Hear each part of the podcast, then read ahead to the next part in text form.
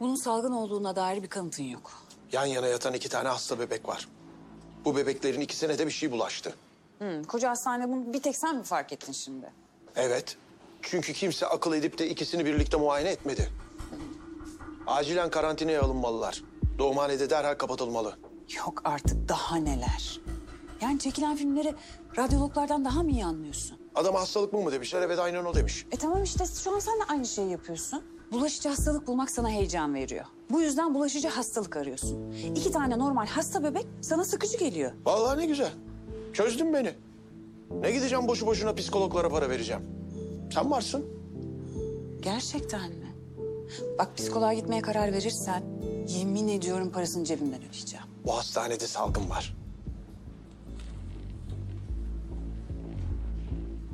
Ateş.